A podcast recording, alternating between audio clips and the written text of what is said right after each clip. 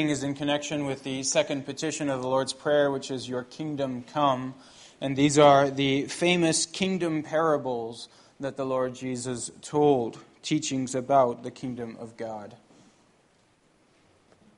So we'll read Matthew 13, verses 24 through 52. He put another parable before them, saying, The kingdom of heaven may be compared to a man who sowed good seed in his field. But while his men were sleeping, his enemy came and sowed weeds among the wheat and went away. So when the plants came up and bore grain, then the weeds appeared also. And the servants of the master of the house came and said to him, Master, did you not sow good seed in your field? How then does it have weeds? He said to them, An enemy has done this. So the servant said to him, Then do you want us to go and gather them? But he said, No, lest in gathering the weeds you root up the wheat along with them. Let both grow together until the harvest, and at harvest time I will tell the reapers, Gather the weeds first, and bind them in bundles to be burned, but gather the wheat into my barn. He put another parable before them, saying, The kingdom of heaven is like a grain of mustard seed that a man took and sowed in his field.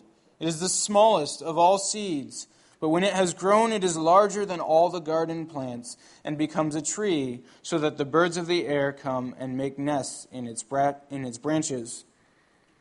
He told them another parable. The kingdom of heaven is like leaven that a woman took and hid in three measures of flour till it was all leavened. All these things Jesus said to the crowds in parables. Indeed, he said nothing to them without a parable. This was to fulfill what was spoken by the prophet I will open my mouth in parables. I will utter what has been hidden since the foundation of the world. Then he left the crowds and went into the house. And his disciples came to him, saying, Explain to us the parable of the weeds of the field. He answered, The one who sows the good seed is the Son of Man. The field is the world, and the good seed is the sons of the kingdom. The weeds are the sons of the evil one, and the enemy who sowed them is the devil. The harvest is the end of the age, and the reapers are angels. Just as the weeds are gathered and burned with fire, so will it be at the end of the age. The Son of Man will send his angels, and they will gather out of his kingdom all causes of sin and all lawbreakers, and throw them into the fiery furnace. In that place there will be weeping and gnashing of teeth. Then the righteous will shine like the sun in the kingdom of their Father. He who has ears to hear, let him hear. The kingdom of heaven is like treasure hidden in a field, which a man found and covered up. Then in his joy he goes and sells all that he has and buys that field. Again, the kingdom of heaven is like a merchant in search of fine pearls, who, on finding one pearl of great value, went and sold all that he had and bought it.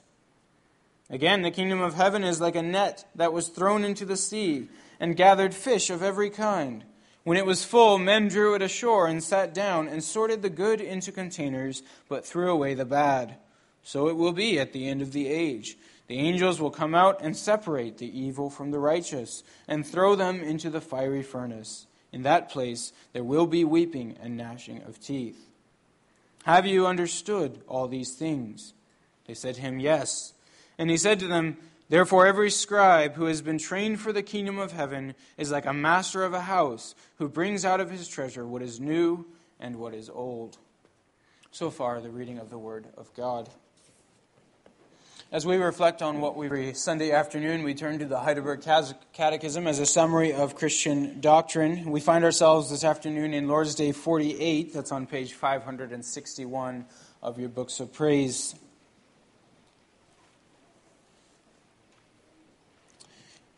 There, the question is what is the second petition?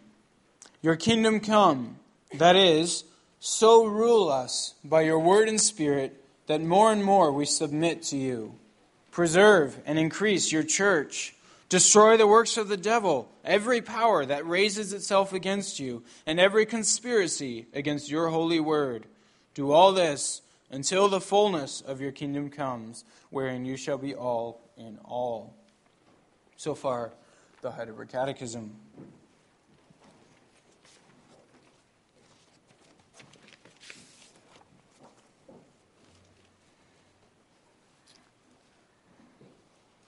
brothers and sisters in our Lord Jesus Christ. Uh, as you know, over the last weeks we've been studying the Lord's Prayer. And it's good to remember the reasons why, why we do this. Why do we unpack the Lord's Prayer and spend several weeks on it every year? And the reason we're doing this is because the Lord Jesus gave us this prayer and intended for the prayer to be a model, a teaching model for all of our prayers. So we're not just learning about what we say when we pray those words, we're learning how to pray whatever words we may use, the sort of prayer that is pleasing to God. Uh, so that's our goal, to, to understand the kinds of things that the Lord would have us pray concerning, uh, uh, pray about. Uh, last week we looked at the first petition, which is, Hallowed be your name.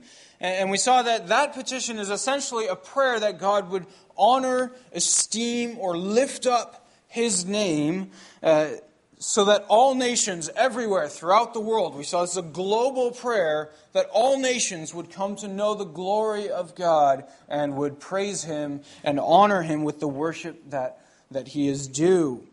Uh, and we saw that, that that is actually, that first petition is the heart of the entire Lord's Prayer. So we, we divided the prayer up, and the second half, uh, our individual needs, serves the purposes of the first half, and the first.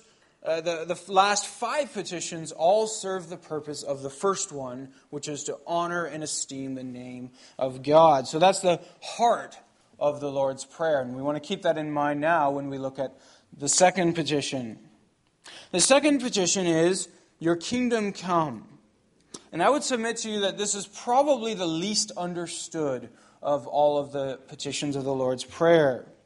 And that's surprising because the kingdom of God was one of the greatest themes in the Lord Jesus' own teaching ministry. Uh, he spoke about the kingdom more than anyone else in the Bible, uh, and, and it comes up on virtually every chapter of his teachings. In fact, in, in Matthew 4, when it first introduces the teaching ministry of the Lord Jesus, it summarizes his whole ministry with one sentence uh, where it says, From that time, Jesus began to preach, saying, Repent, for the kingdom of heaven is at hand. So central was the kingdom of God to the Lord Jesus' own teaching. So it should be something that we would uh, rightly understand, but it is often something that is not understood in, in Christianity. Um, so that means we want to take the, the time then to understand what did the Lord Jesus mean when he spoke about the kingdom of God, and especially what does he mean when he teaches us to pray for the coming of the kingdom of God. Well, if you want a, a simple definition of the kingdom of God, you can say that it refers to the rule and reign of God over everything in his dominion uh, the rule and reign of God. Wherever God rules, there is his kingdom. Uh, so, and that's true whenever you're talking about any kingdom. Uh, you're talking about a domain or a territory over which a king rules. That's, that's what a kingdom is. Uh, so also with the kingdom of God. It is the domain over which God, through Christ, rules. So we can even think, uh, as we look back over history, we can think about the kingdom of God over history. Uh, when God created the world and placed Adam and Eve in the Garden of Eden, there was the kingdom of God.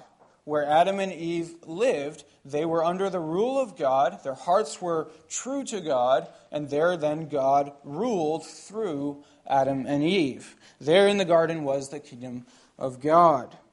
But when Adam and Eve fell into sin, there we're introduced to another kingdom. They're no longer serving, obeying, honoring the, the uh, honoring God, the true King. And, and there, this is this introduces what Scripture calls the kingdom of darkness. So we saw this also this morning uh, that, that we were brought from the kingdom of darkness back into the kingdom of God. So we have now these these two kingdoms. Uh, now, of course, you can, you can take a step back and you can say, well, it's true in a sense that God still rules over the whole earth. God still remains sovereign. So, in that respect, you may say he rules over everything. But as Scripture looks uh, at, a, at a closer level, it says yes, but not all hearts are submissive to the Lord. And that's where we have the distinction between these two kingdoms. Though God rules over everything, in, in, a very real sense, Satan rules over the hearts of those who do not love God. Uh, so, uh, 1 John 1, uh, no, excuse me, 1 John 5, verse 19, the Apostle John says, We know that we are from God, and the whole world lies in the power of the evil one. There's your kingdom of darkness. Or Ephesians 2, verse 2, it talks about Satan as the prince of the power of the air. There's a princely, a, a reigning uh, reality there. Um, in fact, also the verse that we looked at this morning in, in Colossians 1, verse 13 God has delivered us from the domain of darkness. It is a real domain. Even though God rules over all things, there is a domain uh, under which you can say God does not rule because hearts are not being ruled by God. Uh, so, so there are these, these two kingdoms. And the kingdom of darkness, then, is the rule and reign of Satan. Just as the kingdom of God is the rule and reign of God, kingdom of darkness is the rule and reign of Satan. And after we fell into sin, Satan had a legitimate claim over us. We belonged to him because he knew that God, in his perfect justice, could not receive us into his kingdom anymore. So Satan uses the justice of God against him, uh, or you, could say against us. Uh, he knows that as long as we are not covered with the blood of Christ, we belong to him. God cannot receive us. Uh, and so, uh, if we are in sin and not under Christ, we are under the rule and dominion of the devil. Now, you only need a glance through history, uh, even the history of the Old Testament, for example, uh, to get a glimpse of what that kingdom looks like the kingdom of darkness. It's darkness, it's horror all the way through. You read of parents uh, burning their children as an offering to their gods. You read of murder, selfishness, rape, hatred, and, and every kind of perversion and evil. That's the kingdom of darkness. And the, the reality is, we still see it in our own world. Uh, much of our world still today exists under the rule and dominion of Satan. Uh, there is darkness, brokenness, and hatred. Uh, and every now and then, in certain times and places, that, that darkness uh, boils over, uh, so to speak, with particularly horrific events. You think of World War I and World War II, or, or the killing fields of Rwanda. Uh, these particularly horrific events that show us the nature of the kingdom of darkness, what it looks like when hearts are ruled by evil. Uh, but this is the reality of our present world. There is the kingdom still of darkness. It's still there, and there is now also the kingdom of Christ. Uh, and, and God promised right from the beginning to bring that kingdom into being, to, to bring his kingdom to earth. Already in Genesis 3, right after the fall into sin, uh, God promised Eve that one day her, one of her offspring would crush the head of Satan. It's a victory against the kingdom of darkness. Uh, then, of course, God raised up Abraham, raised up the nation of Israel, and through them brought his kingdom forward. And, and especially when you get to the prophets, you really start to read about the kingdom of God and, and what it looks like. All of the, the prophets speak of it. Uh, Micah 4, for example, uh, says, It shall come to pass in the latter days that the mountain of the house of the Lord shall be established as the highest of the mountains. It shall be lifted up above the hills, and peoples will flow to it. Many nations will come and say, Come, let us go up to the mountain of the Lord, to the house of the God of Jacob, that he may teach us his ways, and we may walk in his paths. There you see the rule and reign of God uh, over the hearts of human lives uh, over human hearts and, and human lives.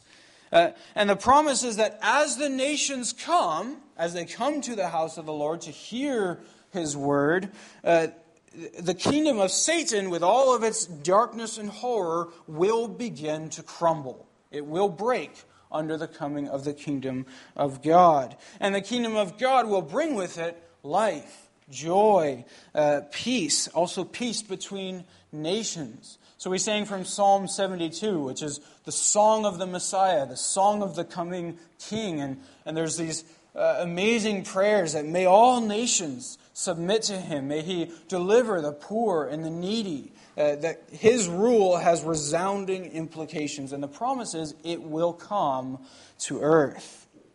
Uh, there's a, a, wonderful glimpse of this also in the vision of Nebuchadnezzar in, in Daniel uh, well, yeah, in the early chapters of Daniel, um, Nebuchadnezzar was the emperor of Babylon, and he had this dream of this great statue of gold and silver and bronze and iron and clay.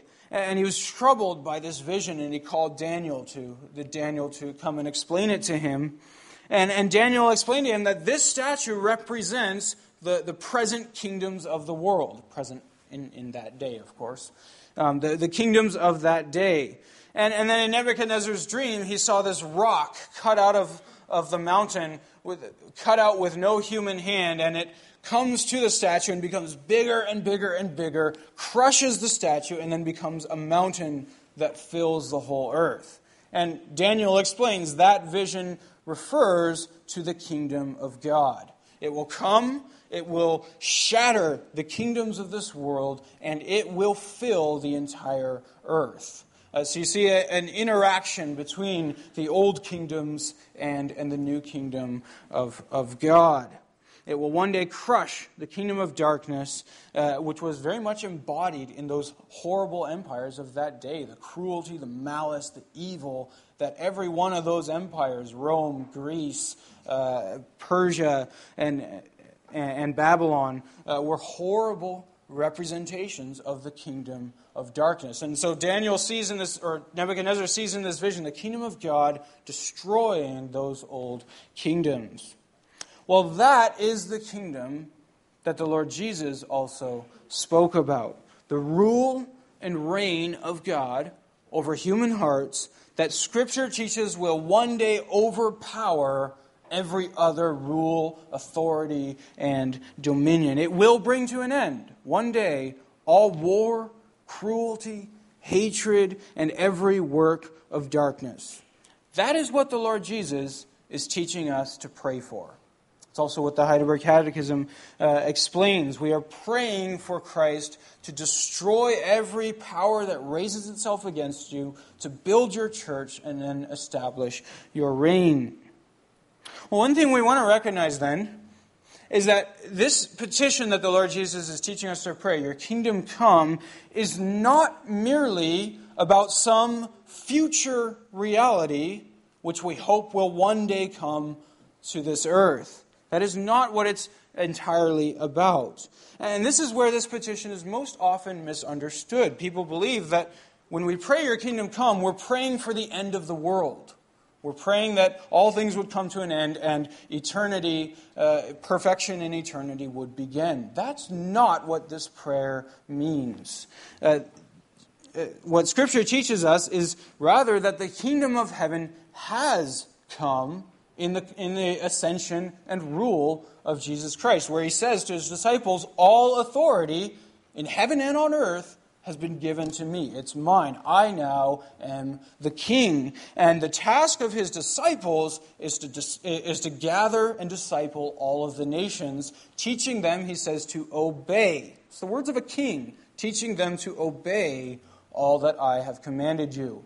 What we are praying when we pray, Your kingdom come, then, is we are praying not just for God to hasten some future reality that will you know, brush this old history off the table and start something new. We are praying for God to continue what has already begun 2,000 years ago the growth of the church, the changing of human hearts, and, and through those changed hearts, the dominion of Christ over all of human life. Uh, so, so again, when we pray your kingdom come, we're not praying for something that only happens after Jesus returns. We are praying for something to happen before Jesus returns and up until the day that Jesus returns. Uh, we're praying for right now. We're praying for the, this very moment. Uh, for example, we are praying for God to establish his reign in our hearts for Him to begin ruling now over our hearts and the areas of our hearts and our lives that are not yet submitted to His rule. We're praying for that to happen right now. You see that also in the Heidelberg Catechism. We're praying in the first place, so rule us by your word and spirit. Uh, we are praying for, for God to, to rule through the work of missionaries as the gospel is preached and hearts are transformed through the gospel. And through that transformation, you can't have a transformed heart without also there being a transformed life. And that too, uh, we pray for, that God would uh, bring an end to the darkness and evil of this present world, uh, to bring an end to slavery, for example, or abuse, or warfare, uh, every evil that now exists in this world, we are praying that God would dissipate the darkness, bring an end to the evil through the spreading of the gospel, through the growth of the church.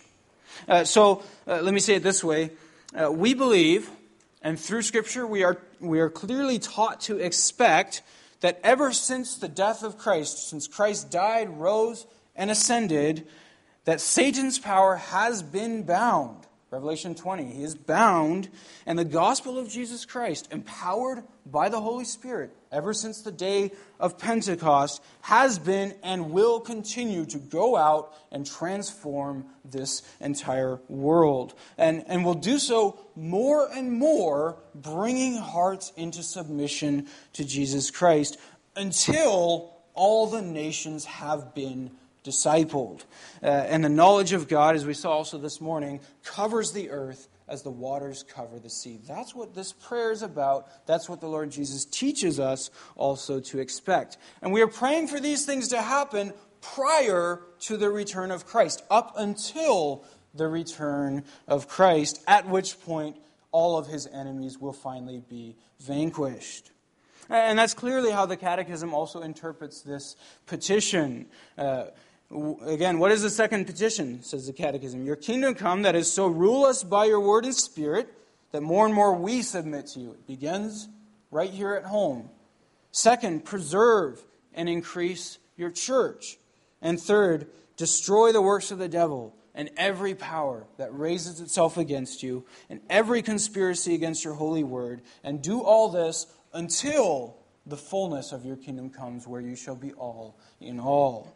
Uh, so, this is not a prayer for the world just to end quickly uh, and, and, for Jesus to come back quickly uh, because this world is hopeless. It's a sinking ship. Lord Jesus, just get us off before this thing sinks. That's not what this prayer is about. On the, uh, very much on the contrary, it's a prayer for Christ to transform this world, to rescue this sinking ship, to prevent it from being destroyed.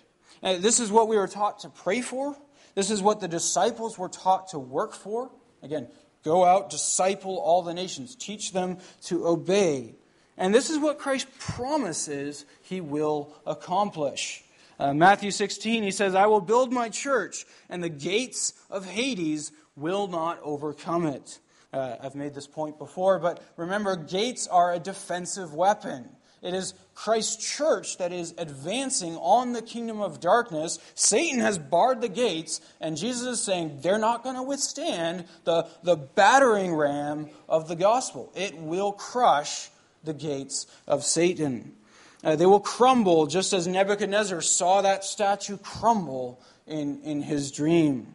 So every time missionaries go out and proclaim the gospel, it's another whack of the battering ram against the gates of Hades. Uh, every time God uses your own witness uh, with, uh, to, to open the hearts of friends or neighbors or colleagues, to open their hearts to the gospel, it's another wham of the battering ram.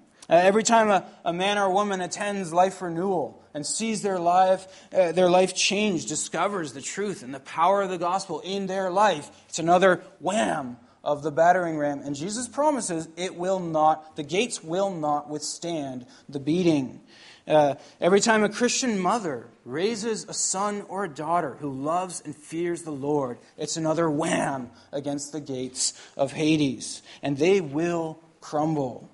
That's what Christ is doing right now as he sits on the throne of God, sending forth his Spirit to, to, to take what belongs to him, to take control of his dominion. And that's what Christ is here teaching us to pray for. Uh, we pray that it would begin, uh, at, it has already begun. We pray that it would continue to happen even today and would happen more and more every day until the day when Christ returns. Uh, so the idea is, is not, we're not taught to expect that this world is going to get worse and worse until the day that Christ returns. On the contrary, we're taught to expect the gospel will grow and expand, and the church will be established, and hearts and nations will ultimately be changed. Uh, so we, we, we are wrong if we assume that the church, as we often do assume, that the church is somehow the institution that's on the defense and the world is coming at us with all of its, its onslaughts. Uh, part of the reason for that misunderstanding are, are things that Jesus taught the disciples to expect in the days of the fall of Jerusalem, you know, flee to the mountains of Judea, uh, those passages. Uh, but those, those are in reference to that day. It's a wrong understanding to think of the church age as if the church is somehow on the defense and the world is advancing against the church. Uh, the reality is, and history shows, Satan is losing his territory every decade that goes by. Christ is growing his church, transforming hearts, families, communities, and even entire nations. Now, I recognize that that's something we believe by faith, not always by sight. Uh, when we look at the culture in which we live in, there's no question that our culture is hard on the road of apostasy.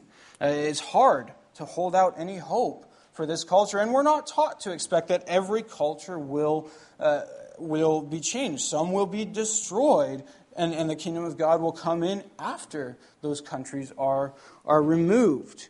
Uh, though you never know, God still may do a mighty work even in our day in Canada. You can never say that God cannot turn this country around.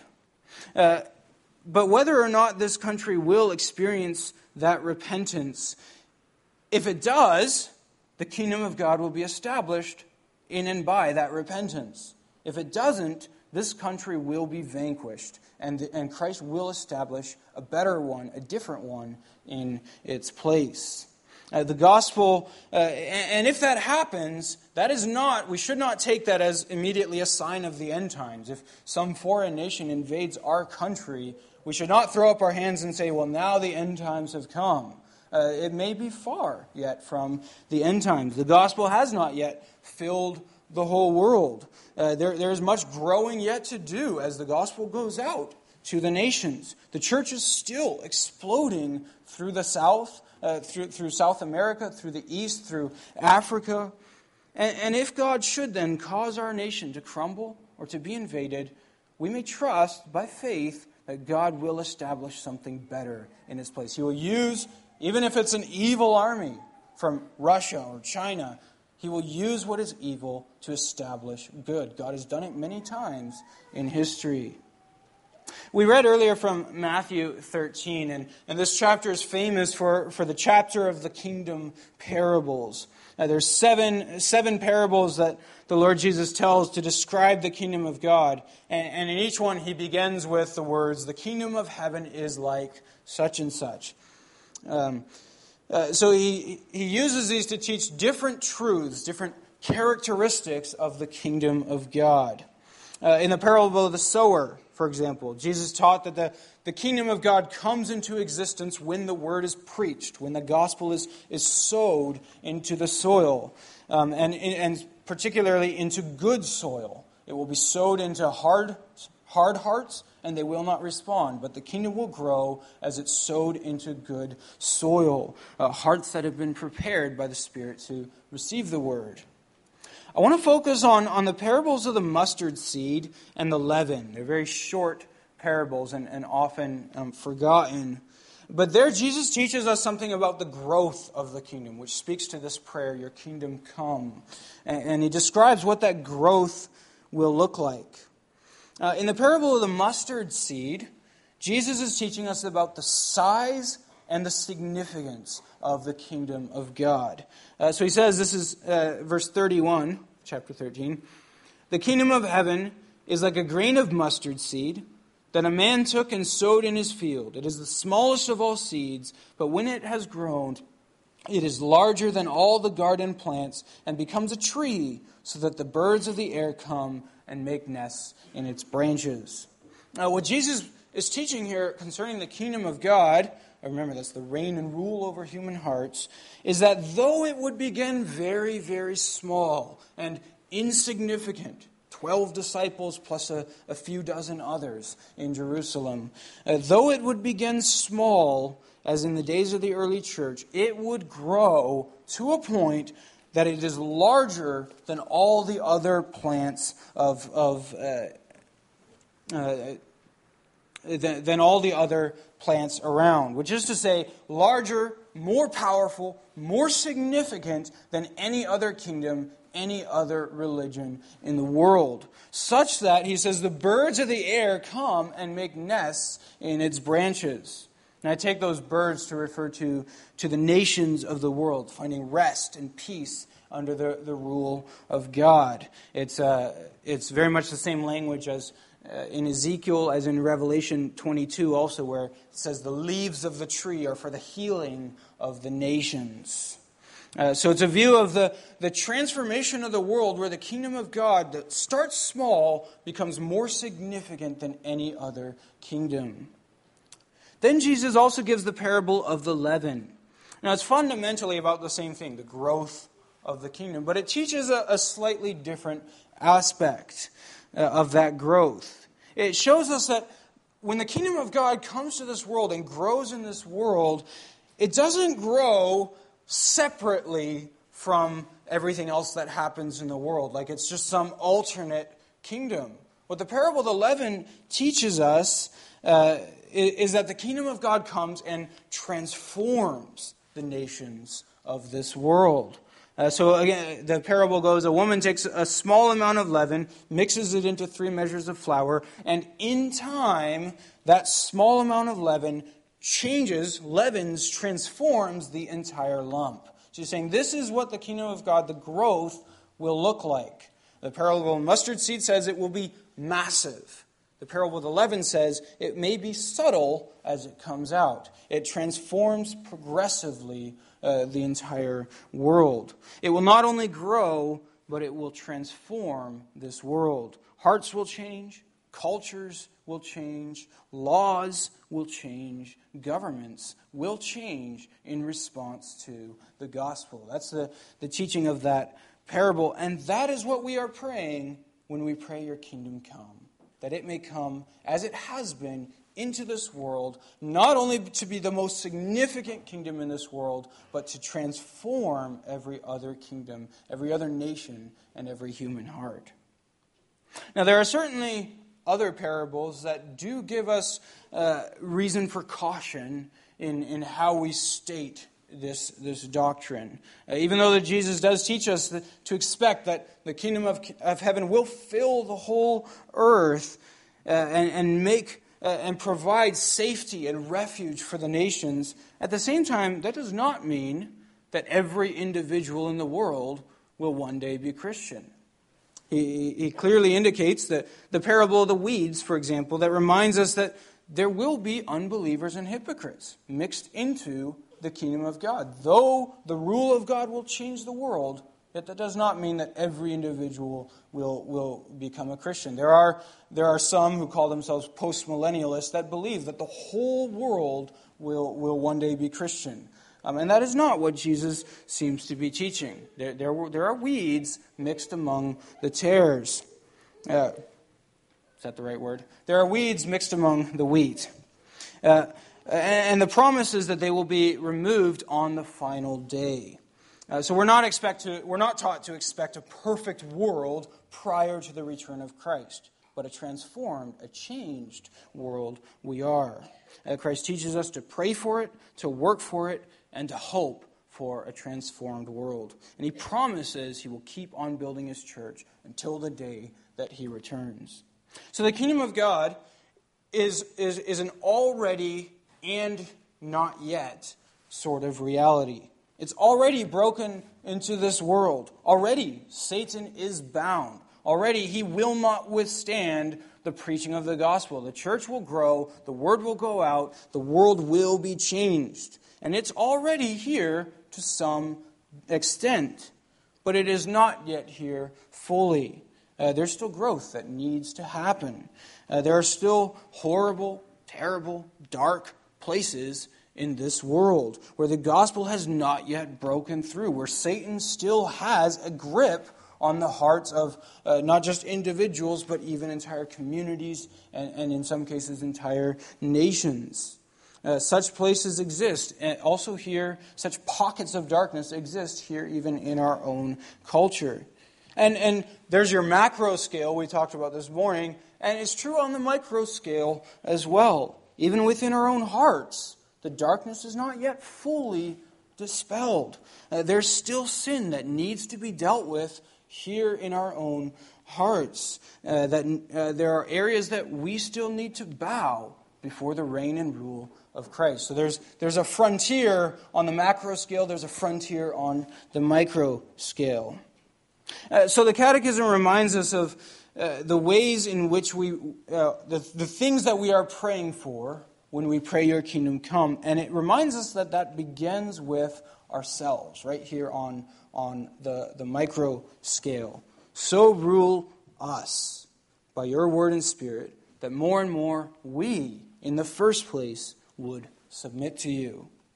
Uh, notice um, it speaks of ruling us by your word and spirit. And, and those are the instruments of the kingdom. That's how the kingdom grows. Just as foreign, uh, uh, the kingdoms of this earth grow with the power of, of sword or, or gun or tank or, or whatever it may be, the kingdom of heaven grows with the weapons of the, the, the word and the spirit. Um, and you see this all through the New Testament. Acts 4, for example. Uh, when they had prayed, the place in which they were gathered together was shaken, and they were all filled with the Holy Spirit and continued to speak the word of God with boldness. As there's your, your spirit and word. Or Acts 10, verse 44. While Peter was still saying these things, the Holy Spirit fell on all who heard the word. There again, the church, the kingdom grows through the word and the spirit. Or Ephesians 1, verse 13. In Christ, you also, when you heard the word of truth, the gospel of your salvation, and believed in him, were sealed with the promise of the Holy Spirit. Word and Spirit. When, we when we pray, then, your kingdom come, we're praying in the first place that Christ would take his word and his spirit and, and bring them to bear upon our own hearts in such a way that the darkness that is still here within us would be fully dispelled. Uh, we're praying that Christ would use the same tools, the same tools that he used to convert us in the first place, and he, that he would use those same tools to grow us as Christians and to mature us so that our whole hearts submit to him. We're also praying, in the second place, then, that he would use those same instruments to transform the entire world, to grow his church everywhere as missionaries go out and preach the word, and as the, Lord, as the Spirit blesses that preaching, opens hearts to hear it, and changes lives. And, and of course, if, then if one implication of this is if we're praying this petition earnestly and seriously, we will also, of course, be busy with the Word and leaning on the Spirit. Uh, that's an implication of, of, of praying this very petition. So when we pray, Your kingdom come, we're praying first that God would begin the work in us, but then also that as a result, in our homes, uh, in our church, in our communities, the gospel would take hold and grow. And, and when that happens, God uses us, instruments of his kingdom, to bring his kingdom further. And, and often, one of the ways that God does this is through the sacrifice and the suffering of his people. Uh, this, this optimistic, if you want to call it that, this optimistic view of the growth of the kingdom in no way negates the reality of sacrifice and suffering of, of God's people. The kingdom grows as we bear our cross. Uh, that is, that God uses that affliction to further his kingdom. And so, when we pray, Your kingdom come, it's also our prayer that God would take the afflictions, the circumstances, the, the brokenness that may exist in our lives and use them to serve the building of His church and His kingdom, to further the ultimate cause of His honor and glory. Uh, this is why uh, this, this prayer can be so liberating to pray. One of the reasons I believe the Lord taught us to pray this, because we may take our minds off of our immediate needs, which we tend to pray for the most, the last three petitions. We may pause and we may first say, Lord, build your kingdom. And that gives us a perspective to look at the afflictions and sufferings that exist in our lives. Lord, use these afflictions to further your kingdom. Uh, so that we can, we can see our lives and also our suffering as tools that Christ uses in his kingdom building work. Uh, so when, when we pray, we recognize this begins with ourselves, that Christ would break the darkness in our own lives. But we are also praying for the growth of the church everywhere. Uh, there's no kingdom of God apart from the church. Uh, the kingdom of God, uh, a good analogy for this is, is, is a wheel. There's the, the spokes and the, the rim of the wheel, which the whole wheel is the kingdom of God. It includes uh, things like homes, schools, old age facilities, business, governments, that all are meant to submit to the rule of Christ. But the hub of that wheel is the church. There's no kingdom without the church. The kingdom never exists apart from the church. Uh, the kingdom of God extends out from the church, but it is always grounded there in, in the church. Uh, so when we pray this prayer, we're certainly also praying that Christ would build his church, that he'd bless missionaries as they go and bring his word to the nations, that he would bless also our own works of evangelism right here in our own community and build his church here. And finally, the Catechism also reminds us this is a prayer for the destruction, the utter destruction of all the works of darkness. Again, destroy the works of the devil, every power that raises itself against you, and every conspiracy against your holy word. So we're praying that wherever Satan rules, his dominion over human hearts, homes, businesses, cultures, and governments, where he establishes evil, abuse, malice, cruelty, and godlessness, that that would be broken and utterly vanquished. We're praying that every evil institution would crumble. Just as uh, Christians a century ago prayed for the abolition of the, uh, of the slave trade, so we recognize such evil institutions exist also in our day. And when we pray, Your kingdom come, we are praying, God, destroy those evil institutions once and for all. Wherever homes exist that evil reigns, may they be taken from Satan or otherwise destroyed. Uh, where schools and uh, where there are schools where darkness and deception and evil and perversion is taught, may they be converted or otherwise closed. Where there are businesses that cheat, steal, and lie, may they be transformed or otherwise go bankrupt where there are governments that do not honor God or who call evil good or good evil, may they be changed by the gospel or otherwise crushed. Uh, when we pray, Your kingdom come, we recognize that Canada, as a nation, as a government, must submit to the rule and reign of Christ, or else it will also perish. And that's what we're praying for. May it change or otherwise crumble. Uh, our highest allegiance is not to this country, it is to the, the kingdom of heaven, of which we have been made citizens. And we know that as the kingdom of darkness crumbles, Satan will grow all the more violent. Again, this is not some uh, rose colored view of the future. Satan wages war all the more violently as he feels his territory being lost. Uh, even though he's powerless to stop it, he will do everything he can nonetheless to hold on to his reign. Uh, and we recognize that Satan and his demons are powerful forces that we do stand against. Uh, the coming then of Christ's kingdom is not some smooth, gentle, happy transition.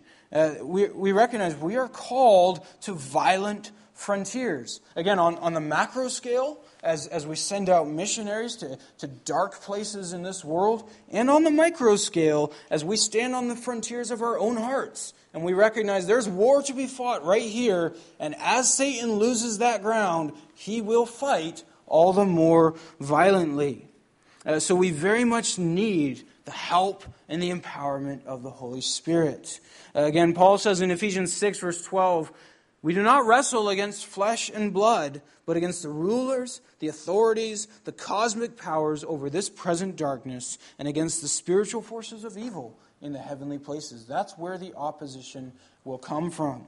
So, if we're taking this petition seriously, we are also recognizing how desperately we need the Spirit's help as we pray that God would rule more and more over our hearts. It will, ble- it will be a bloody war. It will, uh, Satan will not let go gently. Uh, so every time we pray this prayer, we are praying that Christ would fill us with a powerful measure of His Holy Spirit to fight against forces that would otherwise be far too strong for us to beat. Uh, and, and, we see that violent resistance coming, resistance coming to the surface all over the world. Think of the seeds of heresy that Satan still plants within the church, or, or the degeneration of our culture, again, even here in Canada, or the persecution of, of our Christian brothers and sisters in China, in North Korea, in Somalia, in many other nations of uh, this world, as they are on the frontiers, sharing the gospel of Christ and meeting that fierce, violent resistance. Uh, their blood, as Paul says in Romans 8, is being poured out like water. And in many cases, that, that, that is literally the case. Uh, victory is a strange thing in Christ's kingdom. Often the greatest victories come when we feel like we're at ultimate defeat. As we're taking up our cross, following Christ, enduring much affliction, feeling defeated, there's where Christ accomplishes his victories. And the prime example of that is it not Christ himself on the cross? When Satan thought he had won, that was where Christ scored his greatest victory. Uh, that's our calling as we follow Christ as well. Uh, as the church father Tertullian declared, the, the blood of the martyrs is seed for the church. As we go forward, uh, though we rest in the promise that Christ will win, that the gates of Hades will not overcome, we, we also recognize it will be a violent battle along the way. So, brothers and sisters, do pray this prayer. Don't leave this one out of your prayers. Uh, remember, the Lord Jesus taught it to us for our good that we may be a part of his most glorious work. Uh, pray it every day. And pray that Christ's kingdom would come to a world that so desperately needs the kingdom of Christ and the coming of the church. Uh, that the darkness that you see in your own family, in your own life, and, and certainly in this country, and all the more as we look around to this world, that that darkness would be utterly dispersed. The gospel of Christ would go forward. The church would be built, beginning here at home and out into the entire world. As Christ has promised, uh, pray that, that it would happen until the day that he returns. Amen.